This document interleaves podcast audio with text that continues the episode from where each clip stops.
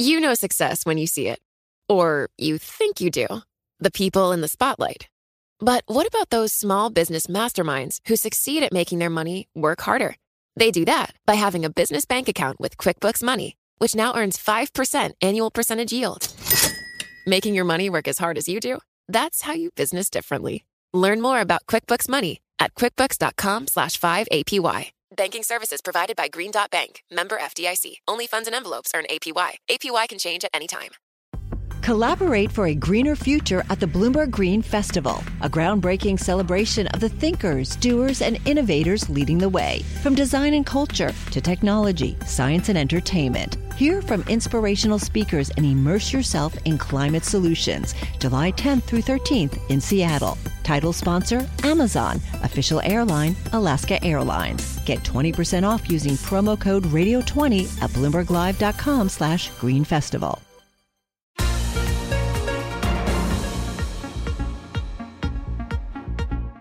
Welcome to the Bloomberg P&L podcast. I'm Pimm Fox along with my co-host Lisa Abramowitz. Each day we bring you the most important, noteworthy and useful interviews for you and your money, whether you're at the grocery store or the trading floor. Find the Bloomberg P&L podcast on Apple Podcasts, SoundCloud and bloomberg.com.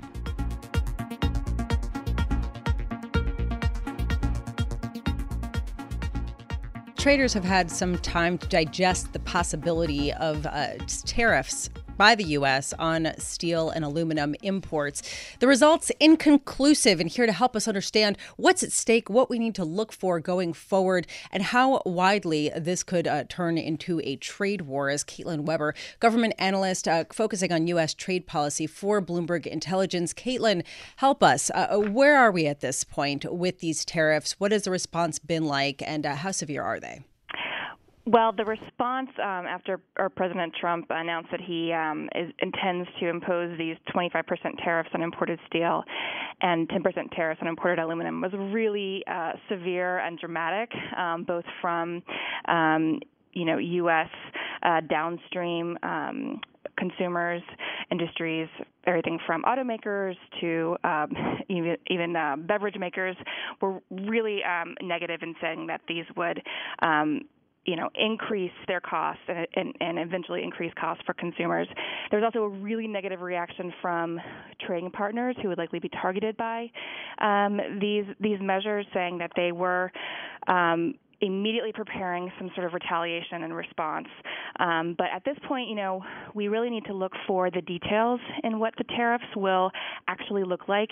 Uh, Trump yesterday, yesterday was very, very dramatic, but also vague. We need to see if there are going to be any countries excluded.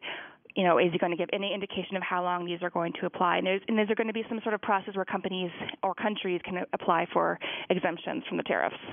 Caitlin, are trade wars as easily won as President Trump uh, tweeted today?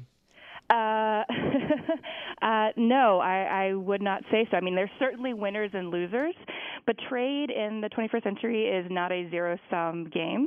Uh, so, yeah, you know, you could certainly see the U.S. steel and aluminum producers being winners from this sort of action, but losers would, you know, be all of those U.S. industries that are importing those products and then ultimately consumers. And then that doesn't even, you know, speak to the U.S. exporters that aren't even sort of part of this fight, you know, U.S. exporters in agriculture, um, you know, motorcycles, bourbon that could be targeted in other countries because of this. So it, you know, trade is is you know, it's really not a zero sum game. It's it's really not clear that it can be easily won as uh, Trump um, seemed to portray this morning. You know, Caitlin, one thing I was struck by was how President Trump's proclamation goes against uh, decades of GOP policies, and, and indeed, a number of Republican Congress members have come out and and been vocal in their opposition uh, to these tariffs. What recourse do they have? Yeah, it was really jarring yesterday to see Trump's traditional allies in Congress come out very strongly against these tariffs, saying they're they're basically a giant tax on consumers. But you know, unlike the solar tariffs and the washing, washing machine tariffs that came out in January, Congress really doesn't have much resource, or sorry, excuse me, recourse on this issue. I mean, they could hypothetically pass a law that would um, undo any tariffs, or even they could pass a law that would remove the president's authority um, to impose these what are called Section 232 tariffs. But then, you know, those are going to be obviously vetoed by Trump, and they don't have the votes to override those vetoes because many Democrats support these tariffs, kind of ironically. So at this point, what they can really do is continue to complain and continue to to lobby the president, um, not unlike sort of what they're doing at the same time on um, you know, gun potential gun restrictions. But you know, their their their hands are kind of tied in terms of legislative solutions here. Caitlin, uh, you know, you talk about uh, gun policies, and we hear one thing out of President Trump, and then we hear another thing after he speaks with the NRA. Or I'm just trying to understand who, given that, who's in charge here with the trade uh, discussion? Who's writing this policy? You know, I think that changes from day to day, and it seems like, you know, whoever maybe is in in the lead, um, you know, on one particular day is is the person who has the most influence. And it seems like maybe in the past couple weeks that weeks that person is Peter Navarro, um, who is getting promoted to be special assistant to the president on trade, who's who's very critical of of China, um, very much uh, critical of free trade agreements. Um, but we you know, we've seen so much flux in, in Trump's trade agenda over the past year. Um, so I don't think that we're done seeing that those that that change, even in terms of these tariffs, which he said he's going to finalize as of next week. I think it's very likely that um, other parties in the White House, uh, like Gary Cohn, are going to appeal to him successfully to have some some limits here that would really narrow the impact of those once they're they're ultimately applied. Uh, Caitlin, just about uh, 20 seconds. Uh, any itty bitty movement on NAFTA renegotiations? You know what? These steel and aluminum tariffs, if they do not exempt Canada and Mexico, would not be very helpful at all. There hasn't been much movement. There's actually uh, talks going on right now this this week, and they've been completely overshadowed by this tariff talk. I think that they're going to wait and see what happens next week when these when these steel and aluminum tariffs come out, and if those are very punitive and don't exclude NAFTA partners, we could see NAFTA talks really grind to a halt. I think. Much appreciated as always. Caitlin Webber is our government analyst for U.S. trade policy for Bloomberg Intelligence, joining us from our Bloomberg 99.1 studios in Washington, D.C. And you can follow Caitlin Webber on Twitter at Caitlin Webber.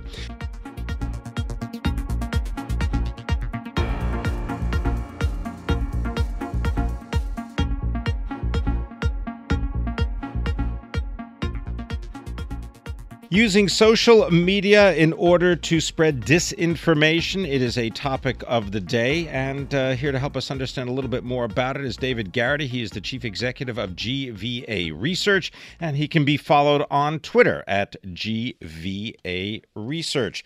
Uh, David, let's first uh, have you set out what do you believe to be the current problem and what are some of the solutions? I mean, the problem is, is that if we look at the United States of America, the social media companies, companies, which we know, Twitter, Facebook, uh, YouTube, which is part of uh, Google, now known as Alphabet, uh, pretty much have all scaled up and have now gotten to a point where, according to some surveys, 50% uh, of respondents are using Facebook or other social media feeds as their primary news source.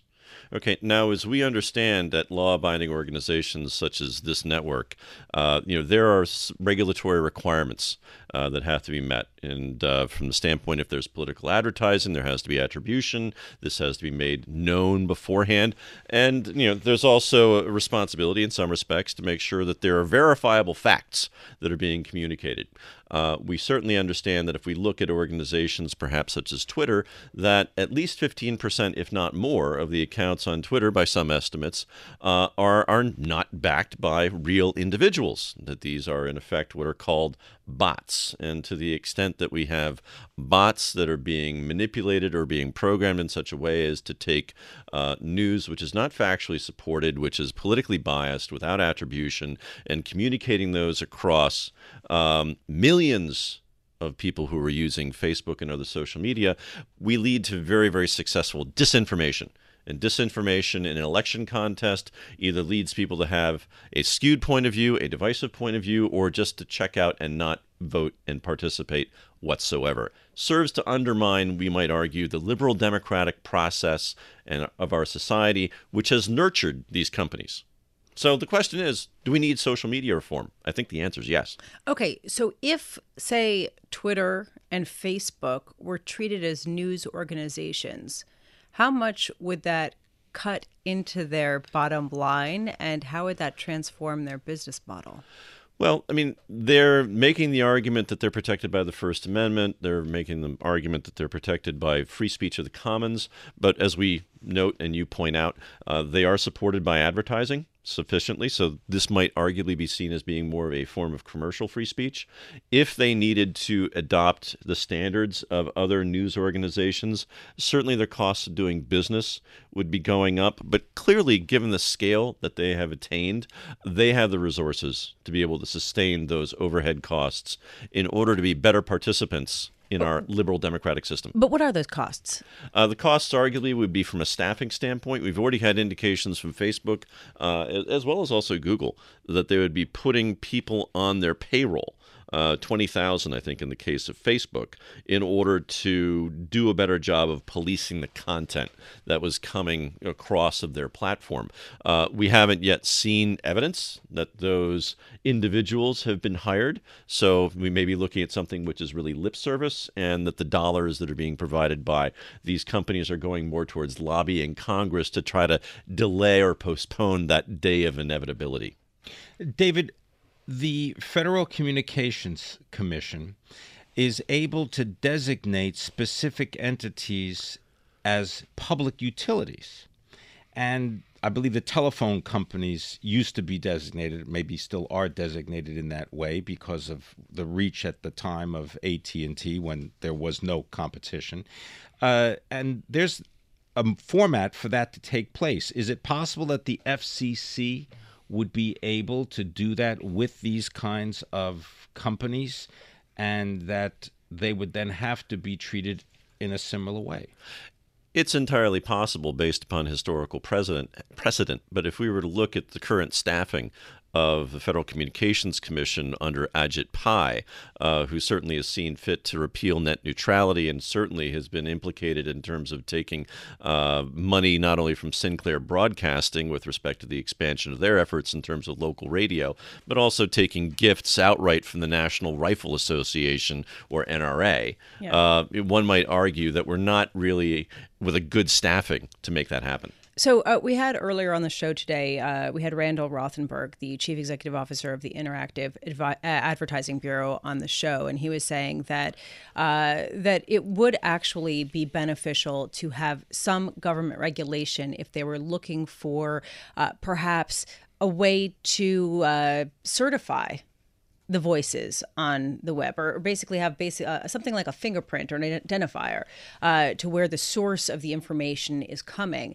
Do you agree? And what would that look like? No, I, I agree entirely, and, and, I think you know having attribution in terms of political comments. I mean, whether this is necessarily political advertising or whether it's political messaging, uh, would be important. I think the first thing that needs to be done is to try to establish you know reliable identities behind the various accounts that are out on social media, and from that standpoint, you know, looking looking towards other liberal democracies, in this case, looking over towards Asia, South Korea. Uh, they have very stringent requirements in terms of people using their identification, their registered resident number, uh, as a means before you can open up an account. The same thing is true with respect to looking at other liberal democracies such as Japan. The question is, is whether we here in the United States are so, you know, wedded to unbridled First Amendment rights, even for companies that have scaled to massive commercial success.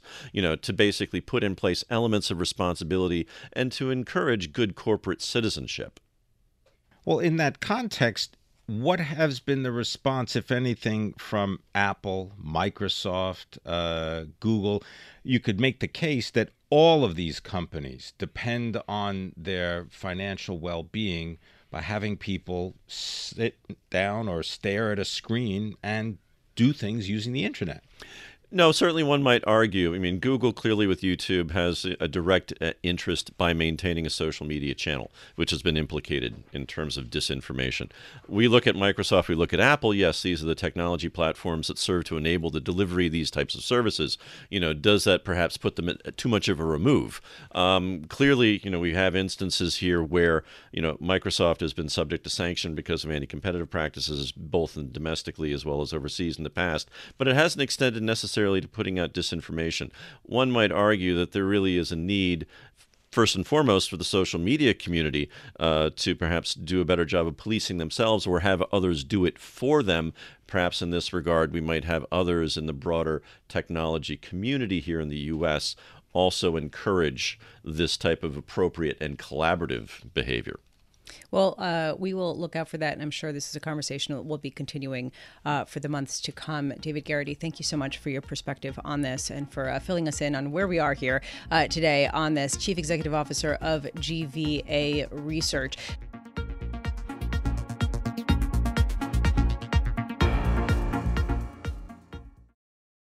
Success is more than the final destination. It's a path you take one step at a time. It's discipline, it's teamwork and it's the drive and passion inside of us that comes before all recognition. It's what Stifel's been doing for over 130 years. Quietly, yet strategically, Stifel's become one of the fastest growing wealth management and investment banking firms in the country. Our financial advisors go beyond traditional wealth management to provide clients with direct access to one of the industry's largest equity research franchises and a leading middle market investment bank because success is the drive it takes to keep climbing, the passion to keep investing, the best of each of us made better by the best in all of us. And that is where success meets success.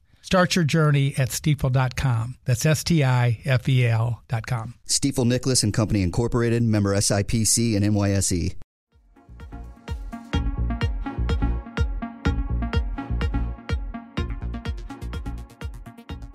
Are you ready for the six second ad? Well, Randall Rothenberg, the chief executive of the Interactive Advertising Bureau, is here to tell us more about this. Randall, it's a pleasure to have you here in our 1130 studios. Um, so tell us about the six second ad, the lack of attention that consumers seem to be able to uh, not be able to pay attention for more than six seconds, and what this means for uh, advertising, uh, both from the marketer perspective, but also for the uh, platforms like uh, Google and Facebook. Well, at the root of uh, the six second ad is the fact that digital video is becoming the experience platform for um, for brands uh, more than any other form of uh, uh, platform. And it's been an ongoing adjustment to try to figure out what is the natural standard for digital video advertising. The six second ad has been with us for about 10 years. Um, you know, Vine was the, uh, the pioneer of the six second spot, and it's kind of been evolving into what you might even think of as a natural standard. Um, there's been a reasonable amount of research done on it. We've done research at IAB on it, and it seems to indicate that it's uh, pretty sticky with consumers. You know, whether it goes forward uh, as a real standard or not, we'll just have to see. What's the best distribution platform for these uh, videos, digital videos? Oh, there's lots of them. I mean, obviously, YouTube is a very dominant uh, it platform. It's effective for many marketers, and it's not effective for others. It depends upon the category, depends upon the brand, depends upon the message, depends upon the creativity. Uh, so I would say is is less about the platform than it is about the amalgamation of all the uh, the factors. The reason why I ask is because whenever I see uh, you can skip this ad in five seconds. I'm counting down the seconds before I can skip it. How do you how do you measure the efficacy? Uh, well, you do it using both traditional means and non-traditional means. Traditional means is all the research that goes into um, awareness, uh, preference, but the non-traditional means, which is where digital's power actually is, is the ability to attribute uh, a, a post hoc action to it. I mean, did people look at the uh, the ad? Did people click? Did they buy? And that's really where the uh, the movement is, is, moving to what we call direct brands. I mean, there are enormous numbers, thousands of companies that are now establishing themselves across every consumer-facing category using this form of online advertising. All right, I want to mention a couple companies to you and get your thoughts. Warby Parker, Casper, Dollar Shave Club, BarkBox, Glossier these are companies that you just described as being direct to the consumer brands. Right. We just released a uh, a massive year long uh, study on what we call direct brands, and um, those are all representative of this this direct brands phenomenon. And fundamentally, this is not about digital advertising. This is about a uh, uh, kind of an epochal shift in the way uh, industrial supply chains themselves are put together and managed for value. And our thesis, which we believe the, the research proves, is that the uh, owned and operated, high barrier to entry, capital intensive supply chains that have dominated really since the late 19th century have been replaced, are being replaced by low barrier to entry, capital flexible, leased and rented supply supply chains. So the whole form of value creation in consumer facing in the consumer facing economy is shifting massively in this direction, which is what allows the Warby Parkers and the Caspers and thousands of other companies whose names you don't even know to come into existence. One uh, barrier to entry that certainly isn't there are uh, many restrictions by the social media companies that end up being the distribution platforms for a lot of these advertisements. And, and right now, Congress is calling for a lot more. Uh, some Congress members are calling for more regulation. Uh, what what do you think is the appropriate measure, especially as we hear more about Russian advertising on Facebook and, well, other media? Well, Russian bots are a, a serious issue. Bots themselves are a serious issue, but you also have to remember that bots are just a technology. There are bad bots, meaning uh, things that can be used for nefarious purposes because the digital marketing and media supply chain isn't well policed uh, by some companies. And they're bots that can be used for good purposes as well to amplify a message. Basically, it's a, another form of automation.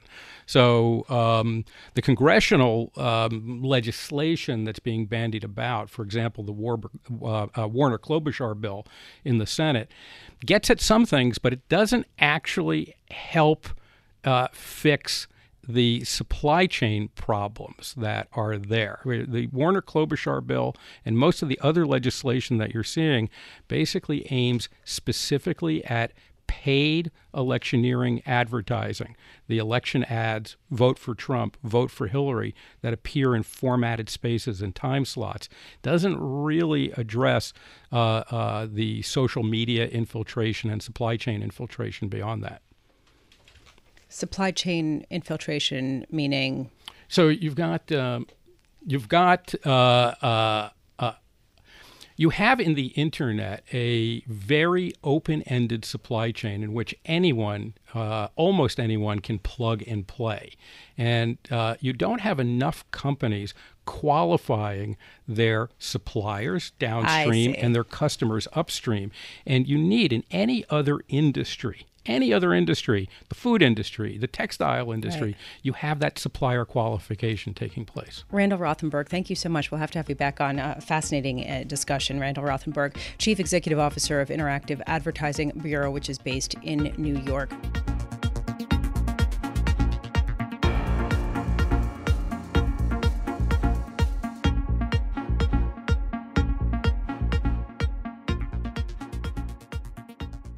Shares of U.S. automakers are falling yet again. General Motors, for example, is experiencing the biggest uh, four day drop in its shares since at one point since 2015. Uh, it's recouped a little bit of, of those losses. But here to help us understand what the impact of trade tensions could be on the auto industry is Jamie Butters, U.S. autos reporter for Bloomberg. Jamie, thank you so much for joining us. So, uh, the reaction in equity markets seems to be highly negative toward auto companies. Uh, in, with uh, the looming potential aluminum and steel tariffs. Can you walk us through uh, just why people are so negative? Well, sure. Uh, hey, good morning. So, you know, steel and aluminum, steel traditionally, right, is what cars were made of. Uh, we we rely less on steel now over time, and partly by replacing it with uh, other materials such as aluminum, uh, which can be more expensive but are lighter and therefore you know better for fuel economy and, and other you know efficient uh, use of the vehicle. But these are these are huge components, and the you know and most of what the automakers uh, buy for building vehicles in the U.S. is U.S. steel. But the nature of markets, if you're going to raise the use tariffs to raise the price of imported steel, the price of domestic steel is going to go up. So all the steel and all the aluminum that goes in the whatever 15 million vehicles a year that we make around here uh, is going to get more expensive. Okay, Jamie, I mean, I understand the argument that, you know, the global nature of steel and so on, but, you know, if GM purchases 90% of the steel for U.S. production from U.S. suppliers, couldn't they then make the public argument that, gee, you know, we didn't impose tariffs in order to raise prices for our customers? We agreed or the president put forth these tariffs in order to save the 80,000 jobs that are in the steel industry. Well, but but where is that going to get paid for? Is it going to be paid for out of GM's bottom line, or is it going to come out of the customer? But I'm saying, you, you, but you're saying that this is like a global a global purchasing agreement. Well, it's no. Well, the point is that they're buying it locally, and the price they pay locally is going to go up, right? Because the the only thing keeping it down is is this uh, you know arguably underpriced foreign steel. Jamie, right? yeah. Well, I, I, just want you to walk us through if there have been any estimates of just how much uh, the steel and aluminum tariffs could potentially increase either the cost of a car to make or the cost of a car to buy for the consumer. Right. Uh, you know, there's a lot that we don't know because there will be exemptions and there will be, you know, how, how it actually gets implemented. But if you look at it just kind of broadly, it might not be that bad. Uh, so if you figure there's $800 worth of steel in the average vehicle, and of course, look, I mean, a range the average, right? You can have a Toyota Yaris that's a tiny little, you know, Chevy Cruze that's a little thing, or a great big, you know, Silverado or F-150. But on average, let's say there's 800 to $1,000 worth of steel and aluminum in a vehicle.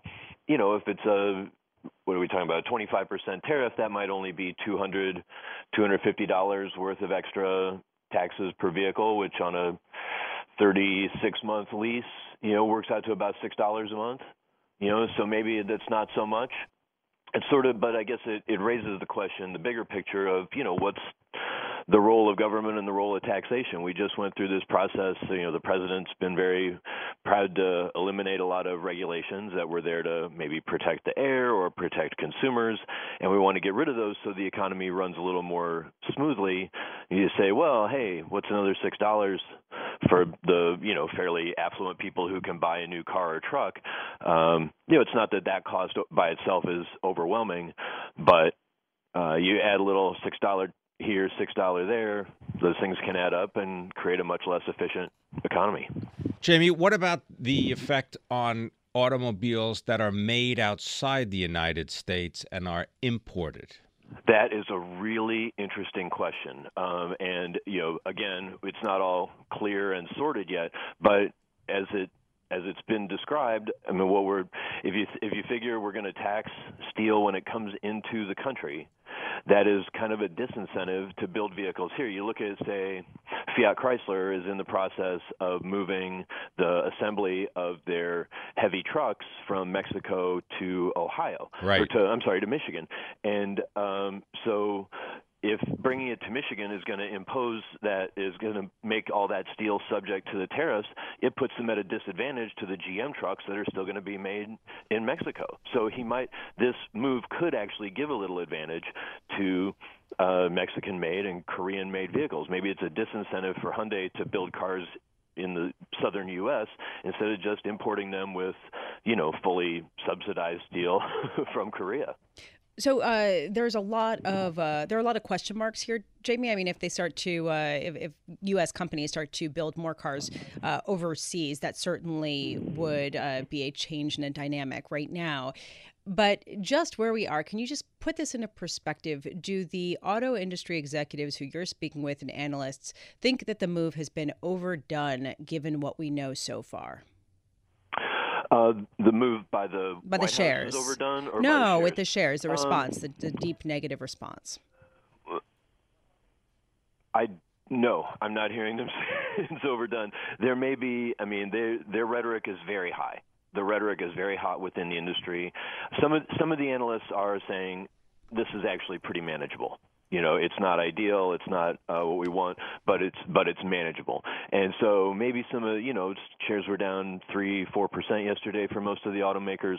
Maybe some of that will recover, especially if we start to see some exemptions made for you know critical you know sub, uh, significant supplies of steel or aluminum. They may be able to mitigate it but they're very worried about the precedent that it sets right. and the risk of a of a trade war breaking out. We got to leave it there but thanks very much as always. Jamie Butters excellent on the US automobile industry uh, joining us from our bureau in Detroit Thanks for listening to the Bloomberg P&L podcast. You can subscribe and listen to interviews at Apple Podcasts, SoundCloud, or whatever podcast platform you prefer. I'm Pimm Fox. I'm on Twitter at Pimm Fox. I'm on Twitter at Lisa Abramowitz1. Before the podcast, you can always catch us worldwide on Bloomberg Radio.